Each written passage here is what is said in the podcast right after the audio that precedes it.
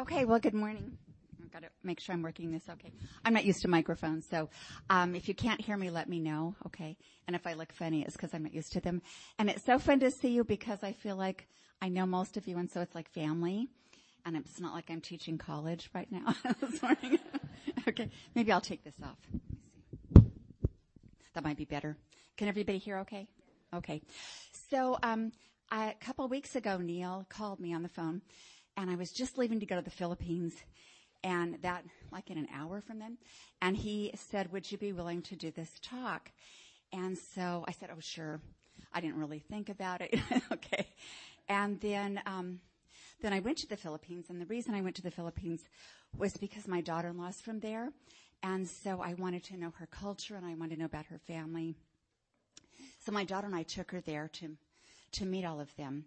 And he had told me that it was, the talk was going to be, you know, practically loving others or about love. And I thought, okay. And I felt kind of honored that he asked me to talk about that. And then I got to the Philippines and I was in for kind of a rude awakening because even though I spent a lot of time with my daughter-in-law, I had no idea about her history or how she'd grown up. And I was a little bit taken aback because we went to their family home and it was about the size of my dining room with a cement floor and no air conditioning and no bed and no mattress and no bathroom. And so it was like, oh, this was a shock. But what was really interesting is that as poor as they are, she had taken in two homeless people. So in this little house, the size of my dining, the size of my dining room, she had herself, her daughter, her, her two-year-old grandson, and she'd taken in two homeless people. And I thought, I don't know anything about love. How can I talk about love? So I'm not teaching you about love. We're learning it together. Okay? because to me that was, that was so lovely, you know, and so, um, God inspired and, and she is a Christian and she just showed me so much. So I learned so much from her and her family. Okay. So why, why are we talking about love? Why do we need to know about love? And um, that was the first question I asked myself. And um, so I went, of course, to the Bible. And um, so the first, the first one that came up to me was John fifteen twelve. I'm going to put my glasses on. So feel free to follow along. I didn't do a PowerPoint because I have cataracts having surgery in two weeks. So the light really bothers me with that. So I said, okay, I'll give you a handout. Okay. And this is what Jesus was saying. My command is this. Love each other as I have loved you. And I really looked at that and thought, you know, he's not suggesting, he's not giving us an idea. It actually says my command, which to me is a really strong you know, he really is saying, you, you gotta do this. He's not just saying, maybe you'll do this. He's saying, you need to do this. You need to love others. So, as we love God and as we even love Him more, we begin to love others more. So if we love God, we're going to love others. And so how do we show that? What does this mean? Okay. And one of the things is, who do we love? Do we need to be friends with everyone? Is that what he's asking us to do? You know, and I thought about this lady in the Philippines and does that mean I taken all the homeless? And what what does that mean you know? And i need to i need to learn more. Okay. So i turn to matthew 5 43 45 which says um, we are not exempt from loving anyone not even our enemies. So you have heard that it was said you shall love your neighbor and hate your enemy but i say to you love your enemy and pray for those who persecute you so that you may be sons of your Father who is in heaven. So it's not just about loving homeless people. It's maybe loving people you don't really want to love because you don't like them very much. And maybe that's a coworker, maybe that's an in-law, um, maybe that's your neighbor that's always complaining. So, um, so it's kind of a new attitude that it's not just about loving your family and your your children and your best friends, but we're loving everybody. Okay? So once we accept God as our Heavenly Father, it means we belong to His family. And everyone, every single person that we meet is our brother or our sister under God, even the ones who are not so nice. Okay? So Martin Luther King Jr. said, Love is the only force capable of transforming an enemy into a friend. So one of the things you can begin to look at when you're thinking about love is, who should I be loving that I'm not? Because a lot of you are loving already. A lot of you are really loving a lot of people already, but that's the easy part. Jesus is asking us to do the hard part. Love those that aren't so lovable. Okay. So who needs our love? Where do we start? Okay. And just, just look around you. So you really don't have to go down to Skid Row or the Philippines or to a poor neighborhood. Look around. The young and the old, the rich or the poor, the fun or the boring. Everybody that you know, everybody that you con- come in contact with at the market, at the post office, at the park, everybody really needs love. Okay. Um, Mother Teresa said, the hunger for love is much more difficult to remove than the hunger for bread, which means that people need love even more than they need food. So sometimes just smiling at a homeless person, maybe you're not really giving them food, but you're smiling at them can be very important. Okay. So how do we show love? Okay. And, um, honestly, the first thing is just pray for others. And it, it sounds kind of cliche, okay?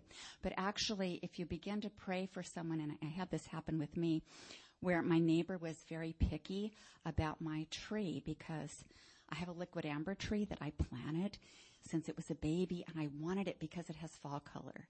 And I thought that'll be so beautiful. I'll have these beautiful leaves. But she has artificial lawn and she didn't want any leaves on her property.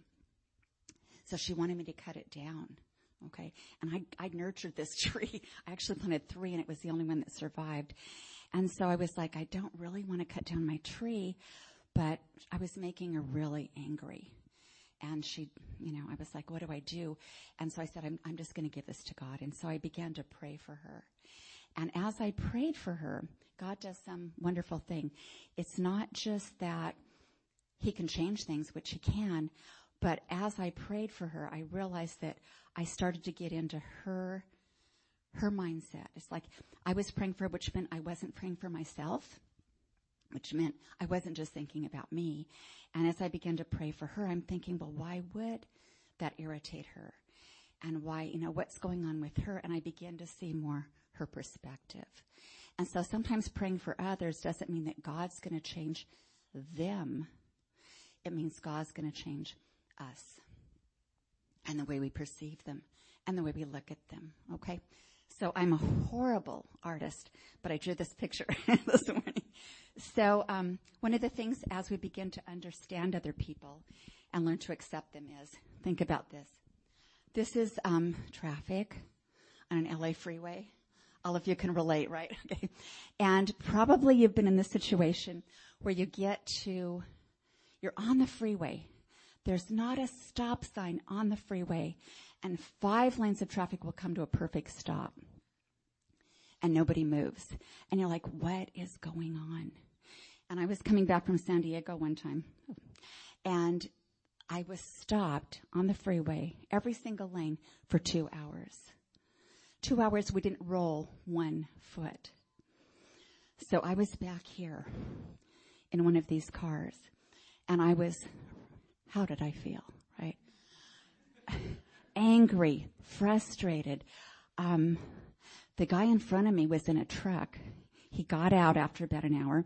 He walked around the truck. He kicked the tire a couple of times and he got back in the car and it was like I could see the smoke just coming out of his ears, you know.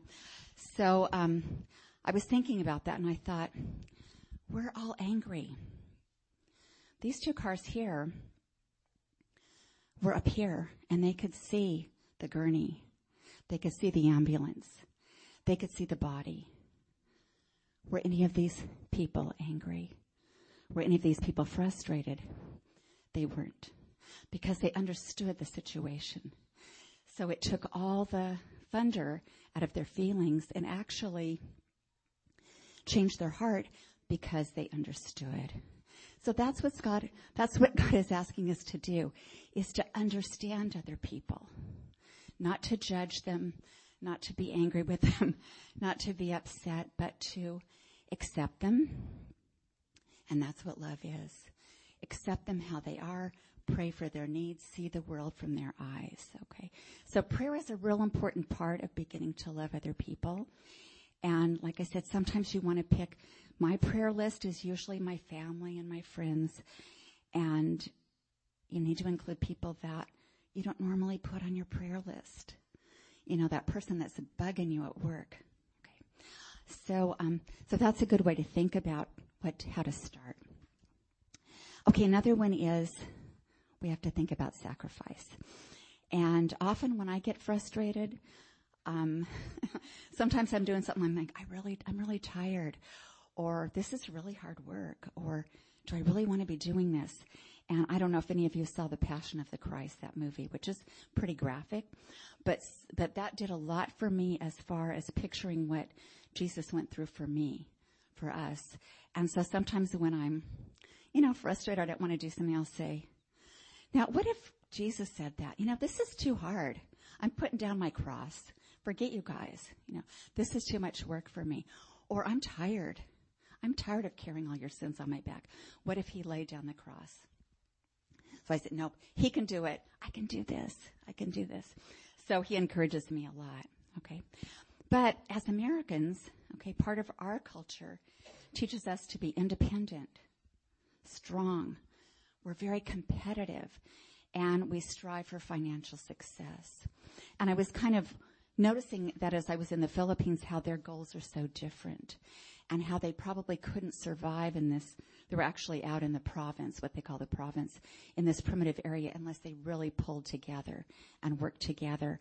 And so some of our American values contradict some of what God is teaching us. Okay? Because God is saying, lean on me. You can't do it by yourself. You don't have to be independent. He's saying, I'm the strong one. You're not the strong one. Okay? He's saying, work together and share your resources. Okay? So we need to read the Bible to understand how to live in His world, not our history books. Okay? And His world supersedes all others. Okay? So another one is show grace. Okay? And again, forgive those who are not perfect as He forgives us.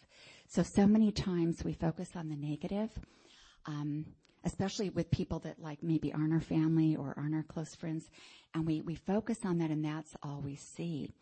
So, uh, I was a classroom teacher, and one of the things I learned right off is to pick something about every single student that you can say positively about them and focus on that. So don't focus on the kid who's yelling out and getting out of their seat and, you know, causing a ruckus and interrupting you when you're reading a story, look at him and say, find something good. And sometimes that's kind of hard. I remember this one time I thought, I don't know. I don't know what he does well. he breathes well. Okay. And sure enough, you focus on that and it worked. Okay. so focus on something positive. Okay. So everybody has strengths that God has given them.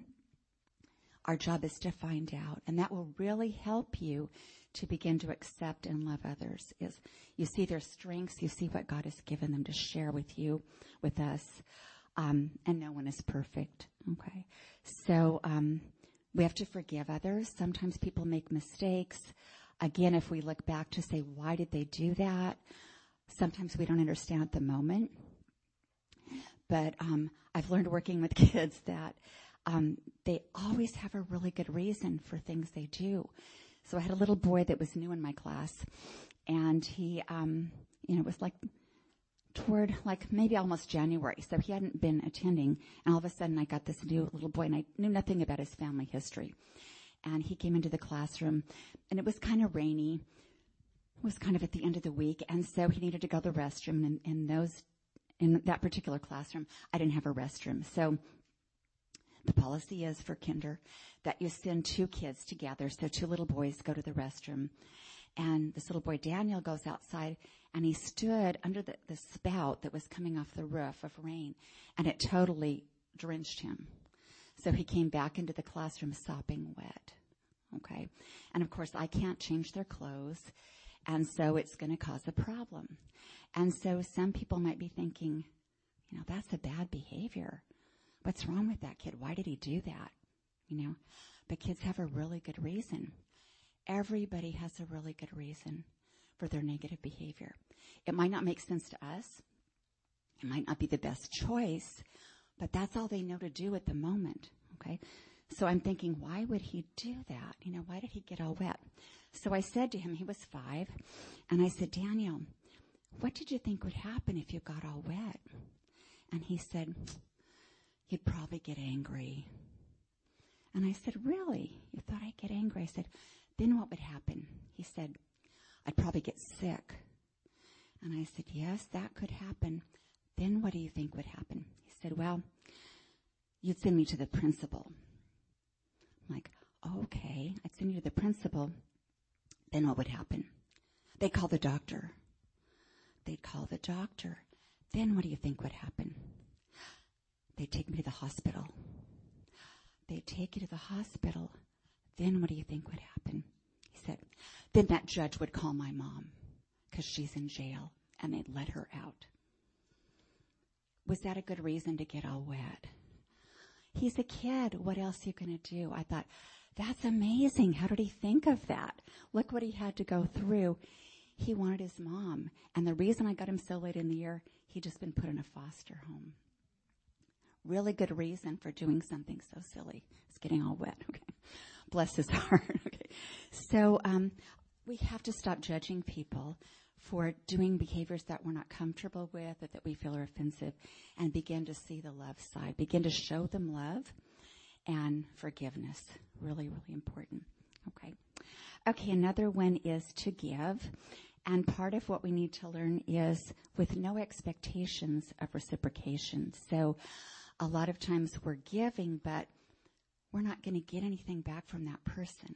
We're not giving them that so they'll love us more. We're not giving them that so that they'll feel obligated to us. We're sharing or we're giving them so that they feel the love.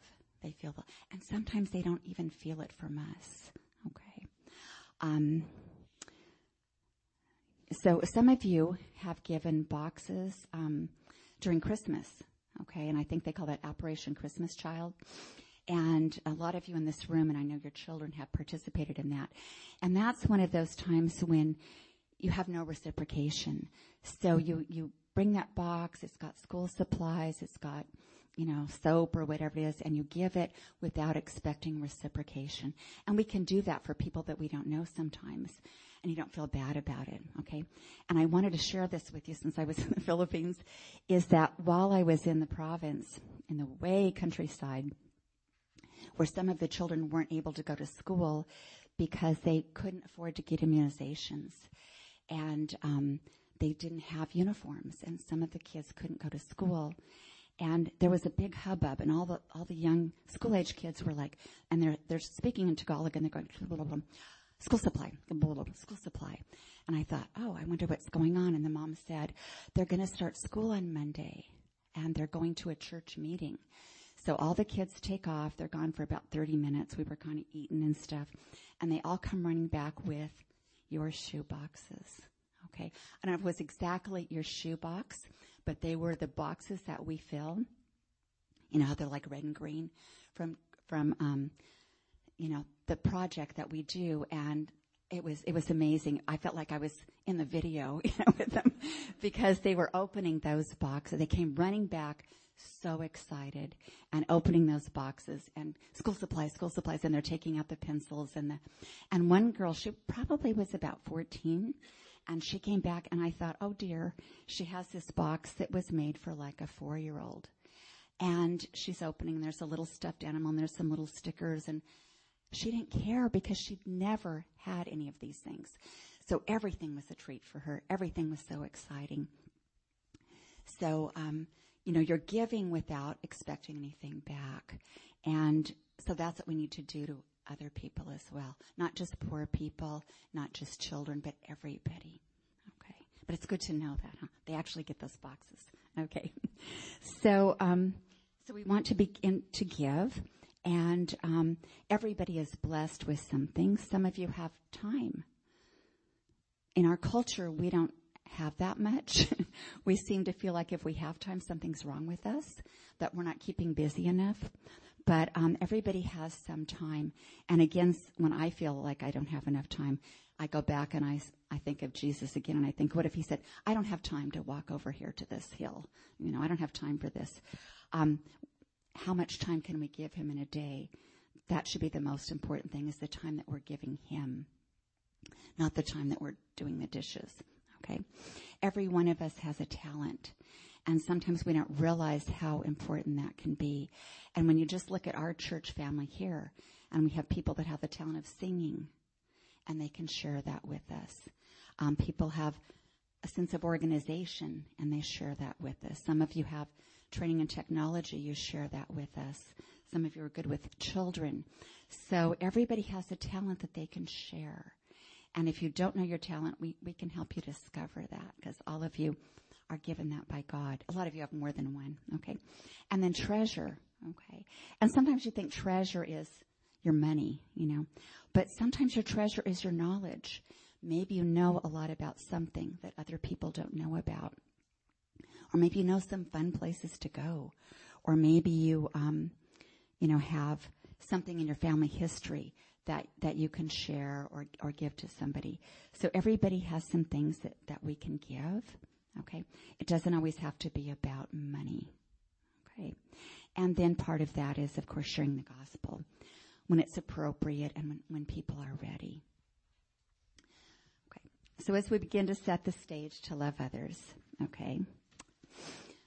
And one of the first things that you can do is smile. Okay. Now I have to admit that for me being 71, it's easier for me to smile at some people than for some of you pretty young girls because you can't just smile at anybody or they'll take it wrong, right?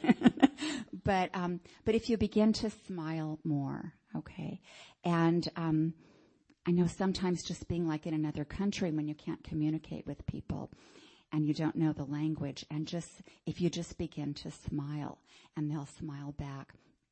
I remember being in the mall one time, and there were there was a group of of young men. They they looked like they had they were in a gang, and um, they looked pretty tough. And it, and I kind of bristled a little bit as I walked past. It was like they're just a little bit frightening, and I smiled, and one of them smiled back, and I thought they're not going to hurt me, you know. Um, a smile is so important, okay, and it's so free and it's so easy. It just takes a little bit of muscle, and um, actually, it takes less muscle to smile than to frown. Okay, but we need to smile at people in wheelchairs. We need to smile at everybody, children, um, you know, and look, look how often to see how many people will smile back. But even if they don't, they take note. They take note. A smile is a really positive way to show love. Okay. Um, we talked about showing acceptance. Um, it's so easy to judge other people.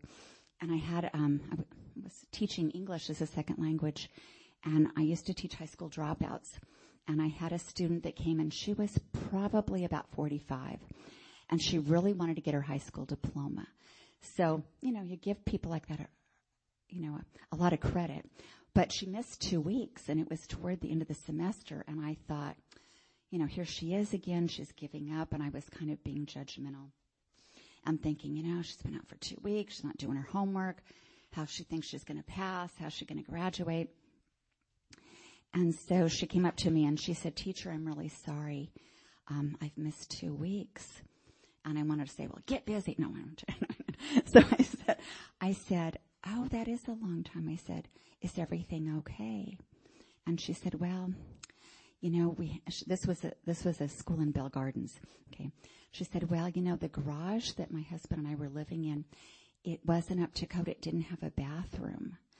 So somebody found out and they reported us. So we had to move across town and we can't live in that garage and we don't have housing anymore. And so it's been really complicated because my husband just had his arm amputated because he has fourth, um, stage four cancer. And so we were going to this doctor right by our house, but now we have to take the bus. And so by the time I take him for his treatment and come back, she said, I just can't make it to school. And my daughter is so unhappy right now because my grandson just got killed in this drive-by shooting. And so she's just no help. And I'm like, what do you mean you can't come to school? You know, I mean, can you imagine with all that on her plate that she's even thinking about finishing? And you know what she did? She graduated. But you, you judge, you think, why aren't you coming to school? And look at everything she was dealing with. Homeless, her husband's dying, her grandson just, you know, I, it just really taught me never to judge what is going on in people's lives. And a lot of times they won't tell you for lots of reasons. So, um, so again, we really need to begin to show acceptance and to look at people as God's children and not someone that we can frown at. Okay. Another way to show love is to give attention. Okay. So this could be a compliment. It could be some kind of validation.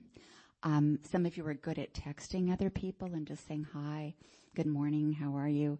It can be, um, you know, a card or a letter. Um, it can be positive recognition or sometimes just a kind word. So um, try to, and, and sometimes just set a little goal for yourself, like I'm going to do this three times every day. You know, I'm going to give someone some kind of validation. When I go to bed, I'm going to say, have I done it at least three times today?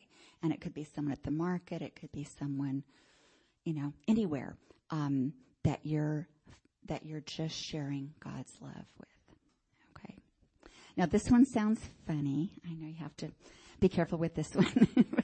but honestly, affection is a different way to show love. And I'm not saying attack everybody that you meet, but, um, but just sometimes a touch on the back or a hug when it's appropriate. Okay. And again, you have to be careful, especially if you're a young guy. But, um, we don't realize that some people are very auditory. So if we say something to them that really touches their heart, some people are very visual. And so if we show them something, they understand. Some people are very kinesthetic and they need that touch. They need that human touch in their lives. That's where people are lacking a lot in our culture. You can watch TV. You can get visual input. You can get auditory input, but no one is touching you in a loving way. Okay. So sometimes just a simple touch can help. I don't know if any of you are familiar with um, Father Greg Boyle, but he's a priest down in, in the heart of LA, and he began working with um, mostly young men, but some young women who had been incarcerated.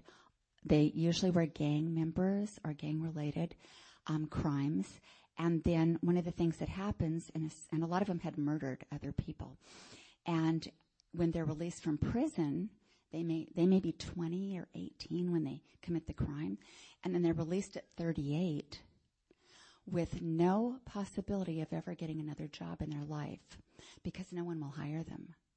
So what are they forced to do but return to a life of crime?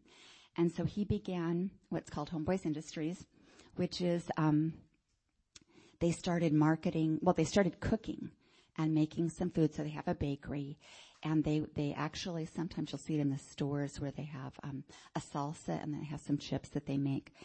And so what he realized is if you give these guys a job, you can totally turn them around. Okay, because a job for a man is so important because they feel productive, they feel valued, they feel like everybody else. Okay, so he if you go, if you go to Homeboys Industries, they have the cleanest windows in the world because he hires someone to wash the windows every day. There's a closet, kind of like the one in the back, that um, he hires a man to sit at the closet, and people come to check out materials like a broom or Windex or paper towels, and he checks it off, and he pays him to sit there and be in control of the closet because that's a job for him. And the other guys are washing the windows. Or, it's a really clean place. but he doesn't give anybody any money. He doesn't take volunteers. Everybody gets paid. Okay. But then that, that gives them self-worth. Okay. And they begin to come out of that cycle. So I was down there. I've been down there a couple times, but I was down there this one time and I overheard this conversation between a young man who had was probably about 38, that didn't know I was listening. I kind of guilty because I was, you know, eavesdropping, but he was sitting right in front of me. I had to hear him. Okay. So he was sitting talking to, to another person. And he said, yeah, I was, you know, I murdered somebody. It was a gang related thing. And he said, I, um, I went to prison and I was real optimistic because he said when I was in prison, they trained me to work on cars. And so I thought, oh, okay, I'm going to have a career. I finally got a career. Said I got off drugs, everything. I came out. I went, I cleaned up. I went to my first job interview and I said, you know, I, I wanted to work in this car shop. And the guy said, you know what? You passed the test. I think you know a lot about cars, but I can't hire you.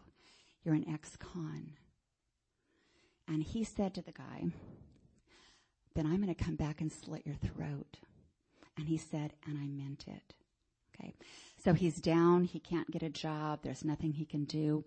Um, he's tried everything. Someone told him about Dr. Um, I mean about Father Boyle.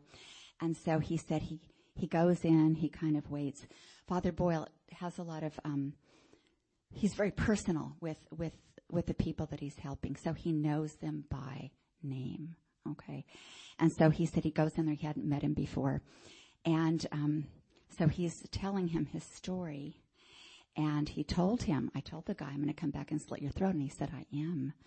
And he said, Father Boyle reached over. He put his hand on my shoulder and he said, son, you can't talk to people like that. And he said, no one had ever treated him like that before. And he started to cry and he said, he showed me love. He said, it totally changed my life. Totally changed my life. And of course, Father Boyle got him a job, you know, but totally, but it wasn't the job. It was that he showed him love. Okay. So sometimes just your touch, sometimes just your touch. And I'm nothing like Father Boyle, but, but I did have an incident where I, where I realized that sometimes that can be so important is, um, one of my friends that I had known since I was a child died in November and she, um, she was nine, she was 89 and she had had a seizure in the middle of the night and they put her on life support. But the next morning they determined that she was brain dead and she didn't have any family here in California. And so when I talked to the doctor, he said, we're going to take the ventilator out. And I said, I want to be with her when she dies. I want to be there. And so I quickly got dressed. I said, wait for me, wait for me. And I quickly got dressed and I ran down to the hospital and, you know, I was able to pray, you know, hold her hand and pray with her pray for her. And then um, they took the ventilator and all of that, and she died. And you know, I was kind of, you know, it's that's hard. I, I mean, even though it was her time, and and I felt good about it. So I I went back out to was over at um, Garfield Hospital, and I thought I'm gonna. I thought I'm not going to walk up the stairs. You know, usually I try to take the stairs because I need the exercise, but I'm like, I don't feel like doing that. I'm just going to get in the elevator. So I pushed the button for the elevator and it took a really long time. And I thought I was just frustrated. You know, things weren't going well and wasn't how I planned the day. You know, I didn't want to witness somebody dying. So I get in the elevator and there's a really young guy. Um, well, actually he turned out to be 17. This young, young man in there and not my culture, not my race. Um, he had kind of spiky hair and he just looked totally different than me. And I'm kind of looking at him and elevator's taking a really long time. So we're going up the next floor and I'm, you know, I'm kind of frustrated. I'm, I said, sometimes going to the hospital is really hard. And he kind of looked at me, you know, and I said, I just, I just saw someone, you know, go off a ventilator. And he turned around and he looked at me and he said, my mom's on a ventilator and he started to share with me. So we got up to the top. He said, she's never, I don't, I don't think she's ever going to see me go to college. You know, I haven't even, I'm supposed to graduate and from high school and she's never going to see me go to college. And he just started sharing with me we got off the elevator and I couldn't leave him. And I said, let me just give you a hug. And I hugged him and he just sobbed. I mean, it was a 17 year old boy and he just sobbed and I said, let me pray with you, you know. And I did. And I thought just that touch, just hugging him, everything came out. And then he was able to share. And, so sometimes just touching, you know, um, others in a loving way can be part of sharing God's love. Okay. Okay. Um, another thing is show interest in others. Okay. So sometimes that's through body language. So again, often we're thinking, okay, we have to say something. Um, but just your body language, how you carry yourself. If you have your arms open to people, if you, um, if you're like this, you know, they often, they they don't sense God's love. So, um, you know, are you down at their level? If you're talking to someone and you're standing over them, and I have to be really conscious of that because I'm so tall. But if I'm standing over them, it's like this power thing. So if I really want to let someone know I'm I'm interested in you, I care about you, I need to get down, like sit down or stoop down, get eye to eye. So when we're showing God's love, be eye to eye, okay? Because that's how we really communicate best, okay?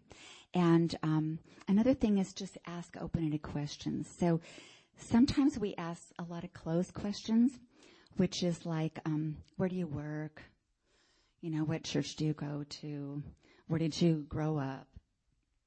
And a lot of times they're one word answers and people feel like you're testing them. and am I going to answer right? Okay. Um, but I encourage you to ask what we call open-ended questions. So ask them things like, how did you do that? Or how do you feel about this? Or what do you think is going to happen? Because there's no right or wrong answer. It they have to really think about it, but that's how you really get to know someone because they'll share with you as much as they feel comfortable. And it's a lot more than, I grew up in Miami. You know, if you really ask open-ended questions, they'll really begin to share with you. So as we're loving others, um, show interest in them, and we can learn something from everybody. Okay, there's not a person in this world that I don't think can teach me many, many things. And even children, you know. Um, they'll teach us so many things. So um, part of loving is showing interest in others.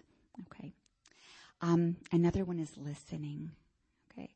So um, so many times we're hearing, but we're not listening. Okay. We hear the words, but we're not really making sense of them, or we're kind of like yeah, yeah, yeah, and we're not really um, focusing on what the meaning of the of the words are or what the person is trying to tell us. So if we, if we go through a day and we kind of think, have I talked more today? And I, I can have trouble with that. Um, I can talk more than I should. so if we're, if we go through the day and we think, you know, I've been talking a lot, we need to stop and say, have I been listening a lot? Have I heard about how other people are feeling or what they're going through or what their needs are? Or am I doing all the talking?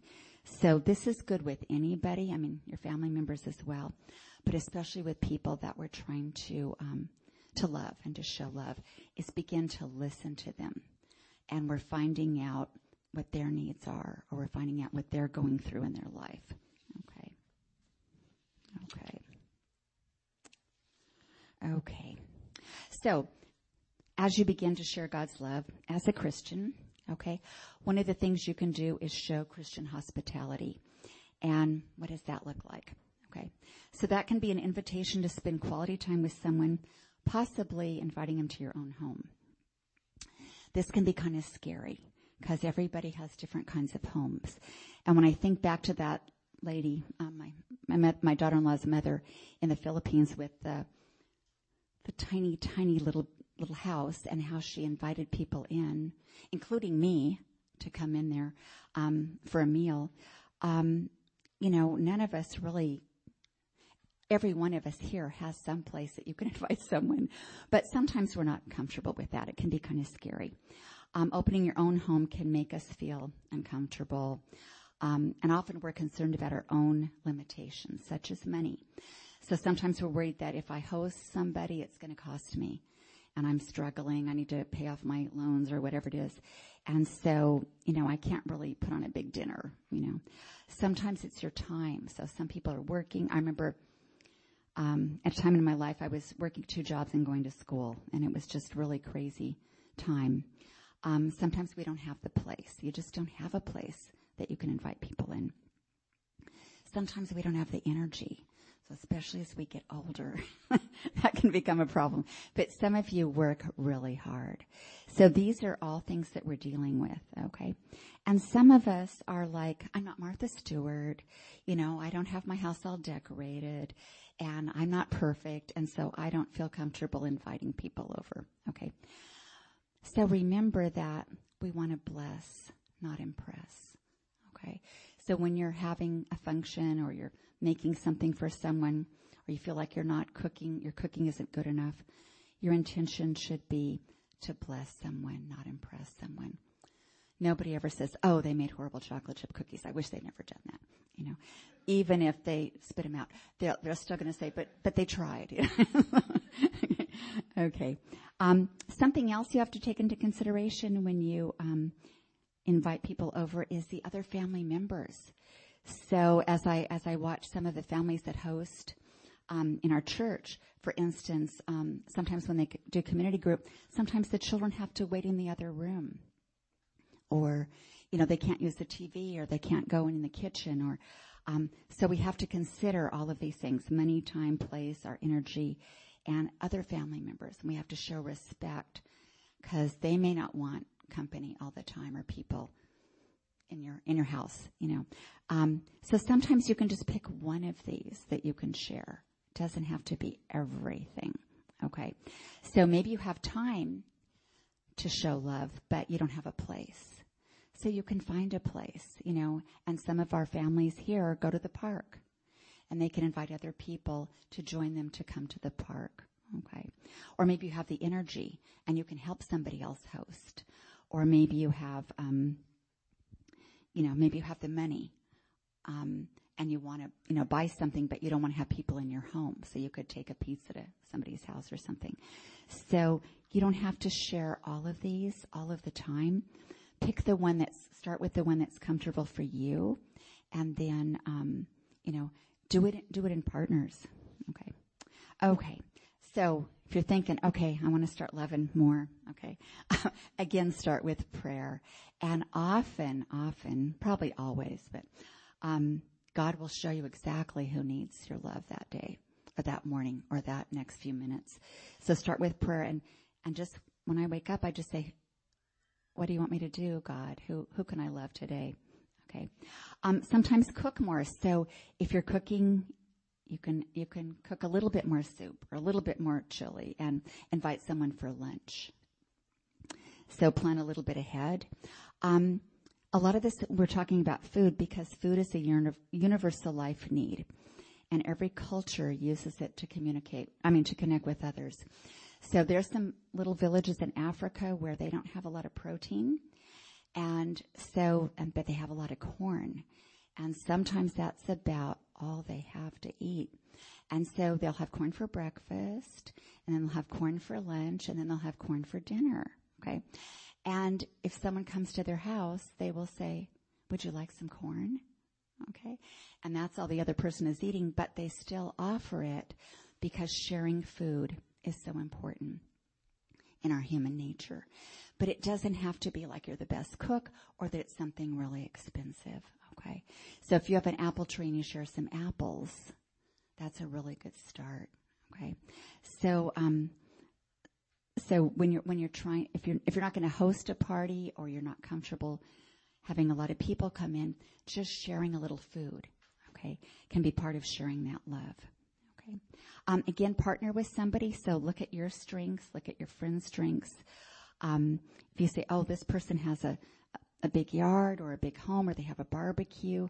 Maybe I could get some people to bring food. Maybe they would let us, you know, come over there.